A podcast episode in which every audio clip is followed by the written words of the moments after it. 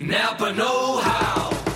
There are lots of amazing cars on the road, but perhaps none more amazing than the paid off car. It may not be pretty, but the price is right. Heck, if you keep that thing running, it'll actually start paying you. Because with Napa Rewards, for every $100 you spend, you'll get $5 off. So keep your car running longer, stronger with Napa Rewards and watch the savings start rolling in.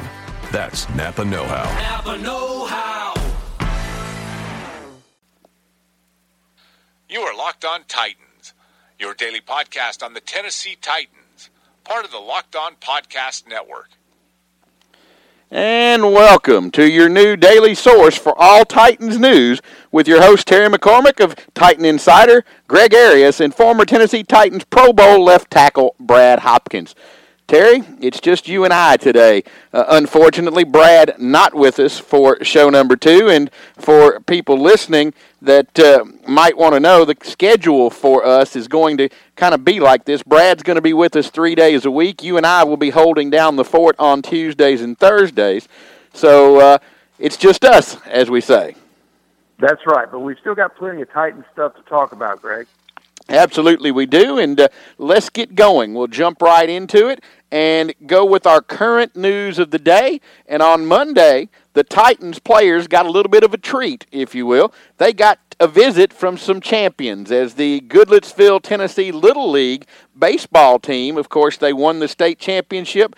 They went all the way and played in the U.S. championship game, losing uh, to a team out of New York who went on to win the whole thing. But those youngsters, along with some brothers and sisters and uh, parents, were all invited out to St. Thomas Sports Park today to visit with the Titans and all the players, of course, signing autographs. Marcus Mariota, per his usual self, spent a lot of time after practice was over taking pictures with everybody that was there.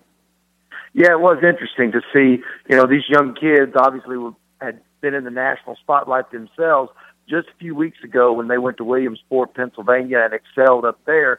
And then today they get the chance to meet some of their heroes, uh, some players with the Tennessee Titans. I noticed, you know, not only Marcus Mariota signing autographs, but there was Derrick Henry and DeMarco Murray and Brian Orakpo among the more well-known Titans who stopped by to sign for these kids.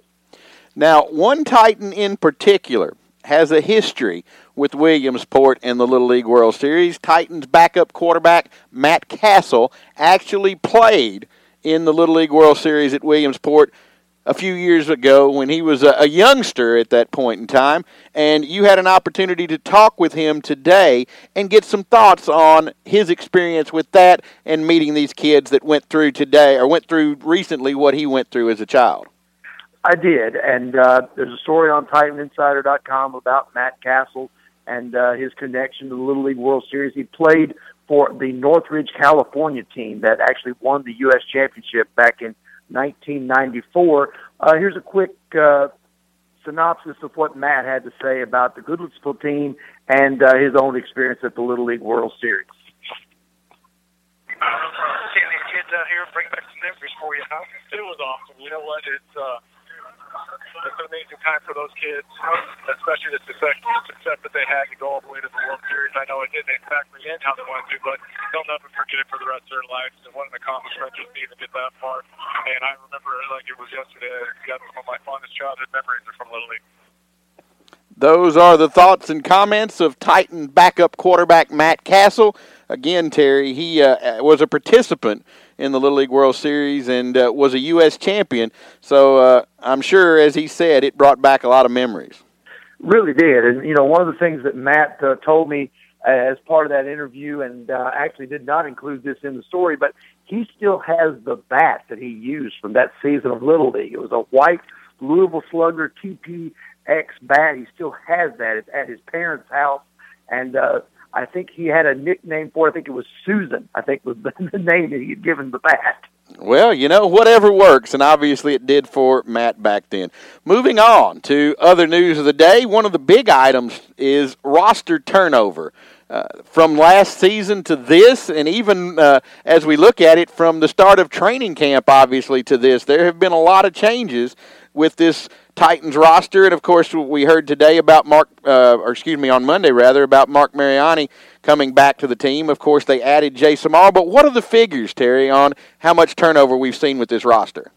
We've seen roughly 40% of this roster turnover just from last year, which is really amazing when you think about it. I think the Titans have something like 22 new players that were not here a year ago. Now, you consider some of those guys are free agents, some of those guys are members of their 2016 draft class, some of those guys are waiver pickups. Uh, you know, and things like that. But this team has really been remade in Jon Robinson's image. And I think the most telling thing that you can say about this Titans roster when you look at to see just how much change has been done. During the four year run that Ruston Webster was a general manager from 2012 through 2015, they made 30 draft picks. And only 10 of those guys, with the release of Tre McBride uh, yesterday to make room for Marc Mariani, there's only 10 of those 30, one third of those guys still with the Tennessee Titans. Now, you know, there are all four first round picks from those years Kendall Wright, Chance Warmack, Taylor Lewan, Marcus Mariota, but no second rounders, no third rounders among that bunch. It's really telling, Greg. Absolutely, it is. And you mentioned Tre McBride. What are your thoughts on Tre returning to this team as a member of the practice squad? Now, they filled on Monday afternoon the final spot on that practice squad by re signing Mehdi Abdesmad, the defensive lineman that made the roster and then was cut uh, with the addition of Jace Amaro. So there's no practice squad spot left, but if McBride clears, will he be re signed and will they shuffle one of these guys that's on that 10 man practice squad down? And I think it's possible. I think it is possible, Greg. I think you know, and it's one of those things too where it might not happen this week. It, you know, the Titans could make that move this week, but with the practice squad all full, they could wait. You know, a week or two because a lot of teams, what they do, the bottom of the roster and the uh, practice squad, those things are kind of slushy, if you will. They will uh, have a guy come in and he'll be there for a couple of weeks. They'll release him. He'll show back up on the practice squad. Wouldn't surprise me at all if Tre McBride, even if he doesn't show up this week on the practice squad, if they don't bring him back maybe in a week or two. Let's move on now. Another feature that we're going to have on our Tuesday shows is something called Four Downs, where we look at four different items that are going on with the Titans. And for this week's first down, we want to talk about injuries. And Mike Mularkey today addressed the injury situation for this Titans team. Well, Greg, as you would hope going into the first game of the regular season, the Titans are as healthy maybe as they have been in a while. And, you know, chances are this is maybe the healthiest they'll be all year. The obvious concern is with Kendall Wright, who has had that hamstring injury now lingering for about a month. He injured it the first week of training camp tried to come back for the preseason finale, went through part of one practice, tweaked it again. The Titans had him doing some running today uh, after practice to try and uh, stretch that hamstring out and try to, to see how close he is to coming back. But Mike Mularkey said he'd have more news on Wednesday after he had a chance to watch Wright run on the hamstring himself. My guess is, you know, and this is just my guess, is that the Titans might want to just be extra cautious because Harry Douglas has been doing an okay job in the slot. So why not go with him week one and give Kendall Wright the chance to get as close to 100% as he can with another week's rest? I agree with that. And my concern has been that Kendall Wright initially injured this thing back during training camp and missed five weeks of time. He comes back on the very first day that they put him back on the field, and 15 or so minutes into the practice, he's down again, having re injured it. So, as you said, I think giving him this week and maybe even next, with Harry Douglas being an adequate replacement right now, to try to get healthy because this could be something that could linger and we could see this repeat itself throughout the course of the season, and certainly that's not going to be good. No, it's not. And this is not the way Kendall Wright or the Titans wanted him to start the season. Wright's in a contract year, wants to make the most of it you know, I don't know if he's a hundred percent happy with being primarily the slot receiver, which is going to be his main duties this year. But he's been a good soldier about it. He seems to be buying in, and then the injury, of course, set him back. So you wonder, you know, how Kendall Wright is going to be once he gets back on the field. I think you know, he wants to prove himself and show that he can be a productive receiver for this team. But it just seems to be, you know, one thing after another with him the last couple of years on the injury front. Kendall wasn't the only person named today as being a little bit dinged up for the Titans. There was one more as well. Tight end Anthony Fasano, who is probably going to have a little bigger role since the retirement of Craig Stevens, had a hyperextended knee uh, in Monday's work, and the Titans are hopeful that he'll be able to be back on the practice field on Wednesday. Doesn't sound real serious, but just in case, it might be uh, motivation for newcomer Jace Amaro to uh, do a little extra study and do a little bit of more of a crash course in the offense, just in case he's needed and active on Sunday in his first game with the Titans. Moving on to second down, a lot of people don't necessarily know the weekly schedule that the Titans go through because now it is week one. This is game week. They'll play on Sunday. Take us through the days of the week Monday, Tuesday, Wednesday, Thursday, Friday, and even Saturday in preparation for the upcoming week's contest. Okay, Greg. Uh, you know, all teams do it a little differently, but it's basically the same principle as what you do. You play your game on Sunday, unless, of course, you have a Thursday night or a Monday game in which case the schedule is radically adjusted to accommodate that. But on a normal Sunday game, you play your game on Sunday. Then on Monday, coaches watch film, players come in, get treatment for injuries and things like that, and they have a what's called a shakeout type of practice, usually in the afternoon noon on Monday to try and work some of the soreness out and to try to get you know their bodies ready for the next week's game. Tuesday's usually an off day. Injured players still have to come in for treatment. Lots of guys come in voluntarily, even though it's an off day, to watch film. Quarterbacks especially do a lot of film watching. Uh, coaches are already starting to begin, you know, game plan work and things like that. That started on Monday night. In fact, it usually starts even before that. Sometimes the quality control people will already be putting, you know, the next game plan together several days in advance. Then Wednesday is the big day. That's when you do start in, you know the installation and you start preparing for the next week's opponent. This case, it's week one, so they'll be you know concentrating on the Minnesota Vikings, which they have already spent a good part of the off season doing. So Wednesday's the first day of installation of the game plan on the practice field and in the meeting rooms. Then on Thursday, a lot that installation and all continues, and a lot of times they do go into specialized situations in the game, things like the nickel package, the red zone, goal line and short yardage those sorts of things a lot of times are Thursday work. And then Friday kind of finishes the installation, puts the, the cap on the game plan. You know, usually guys who are injured, if they have not practiced by Friday, there's a good chance they're not going to play on Sunday. Most times, Friday's a telltale day with injury guys. Sometimes they can sit and watch on a Wednesday. They can be they can watch or be limited on Thursday. But if they can't get out there and perform as part of the team and part of the offense or defense on Friday, then chances are they don't go. Then Saturday, if it's a if it's a road game, you get on the plane, you know, sometime middle of the day, you fly to the destination city, and then once you're there, you have a team meal and you have meetings that night just to kind of go through things. Maybe there's a walkthrough you get there, you know, early enough, and then you know all the final things in preparation for the game Sunday. If it's a home game, a lot of times there's either a walkthrough on the practice field, sometimes at the stadium, on a Saturday, and then the same things apply. You go have your team meeting that night. The Titans, that the players, a lot of people don't know this. They don't stay in their own beds. They stay in the hotel, even of a home game on Saturday nights usually, in preparation for that game on Sunday, so that they can arrive as a team. That's the schedule that the Titans will work with this week. Let's move on to third down. We want to talk about Minnesota and the quarterback situation. Obviously, everybody by now knows of the injury to Teddy Bridgewater. He's done for the season. The Eagles made big news trading for Sam Bradford. But does it really matter if you're the Titans who's the quarterback of Minnesota? Because Adrian Peterson, Peterson is certainly going to be the focal point. Does it really matter? I think it does some, and I think it does for this reason because when you look at the Vikings, and, and yes, Sam Bradford is a veteran player, and he he knows, you know, exactly, you know, what's expected of him in this game. He's going to have to get a crash course in the offense, get up to speed as quickly as possible.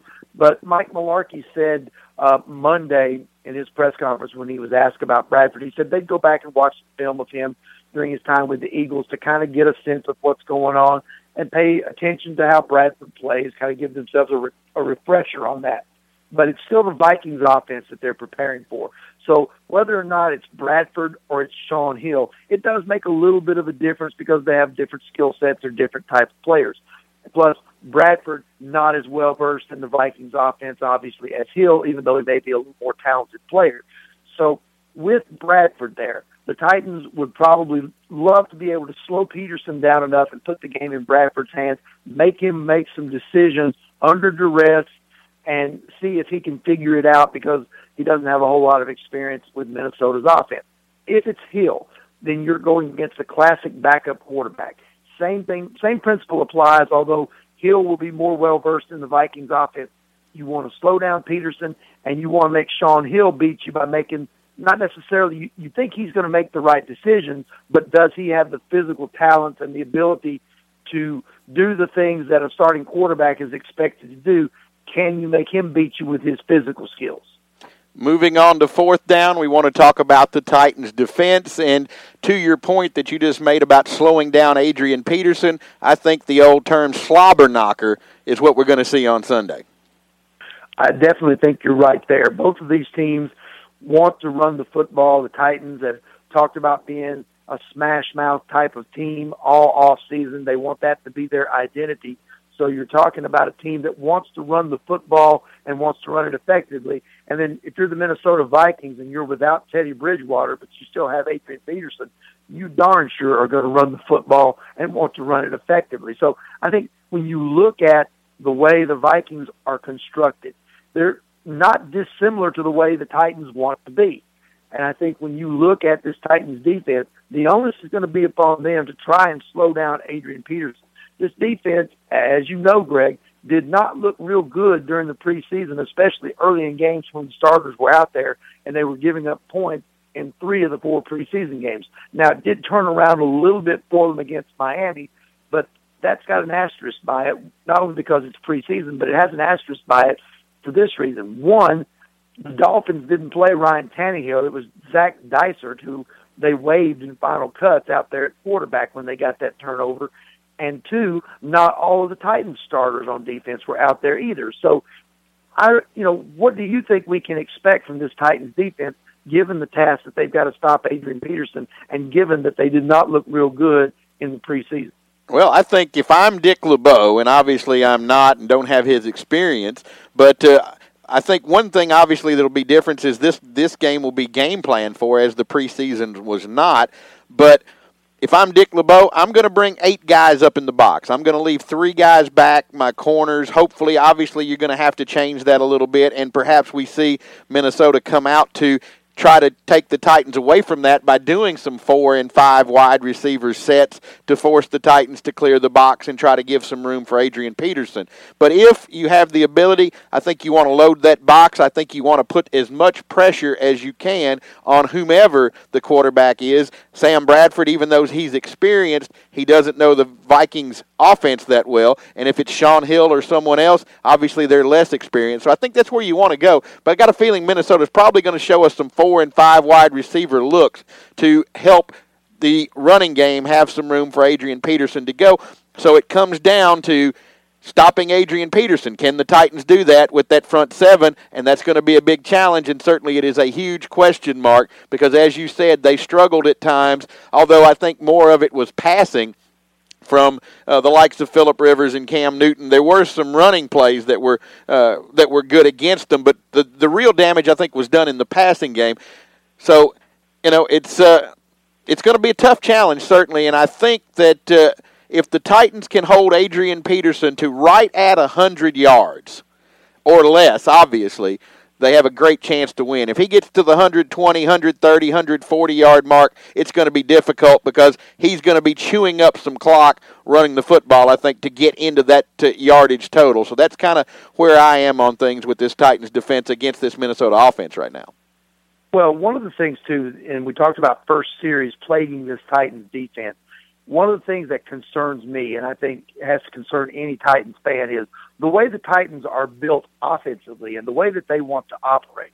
This is not a team that is probably going to do well if they're down ten nothing or fourteen nothing in the first quarter. So this Titans defense needs to come out and make a statement by holding Peterson in check at least early on because if they start to get way behind early, then you're going to see shades of last year and, and you know a repeat performance of what we've seen the last couple of years when they had to abandon the run and go to the pass too quickly and then that's when Marcus Mariota began to take shots behind an offensive line that was suspect. Now, the offensive line, yes, it has improved. Yes, the weapons around Marcus Mariota are better, and the Titans' run game should be much improved over the last couple of years. But still, you don't want to give your ch- yourself any chance of repeating the lack of success that they've had the last couple of years by falling into an early hole in this ballgame. Absolutely not. We're down to our final two minutes. It's time for the final thoughts. All right, Greg. I tell you, the, the thing that you know we've not talked a whole lot about in in this ball game, and I think it's going to make a little bit of an impact in the game. You know, we've not mentioned on on yet in yesterday's podcast, but I'm going to bring it up today. Tajae Sharpe, I think, look for him to extend what he's been doing uh, all through the off season and the preseason. That's a guy I think you know you want to stash him on your fantasy team. I think that's a guy that is hungry to play in this league, and I think he's going to make at least one or two plays in the game on Sunday that are going to make an impact for the Titans.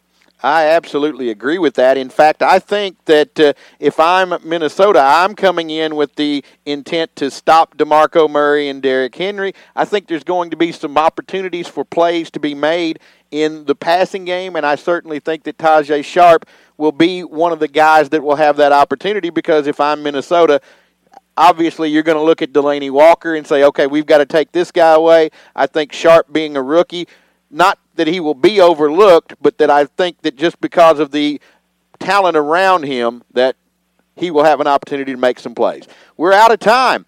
It's been another good one. We hope you've enjoyed it. Brad will be back with us on Wednesday. We look forward to that, and we look forward to everyone out there joining us for Locked On Titans. Napa Know How. It takes a lot to get excited about a bag, but most bags can't save you 20% on auto parts. That's 20% off headlamps, 20% off oil filters, 20% off virtually anything you can fit inside the 99 cent Napa reusable bag. So tell your buddies there's a bag they just have to check out.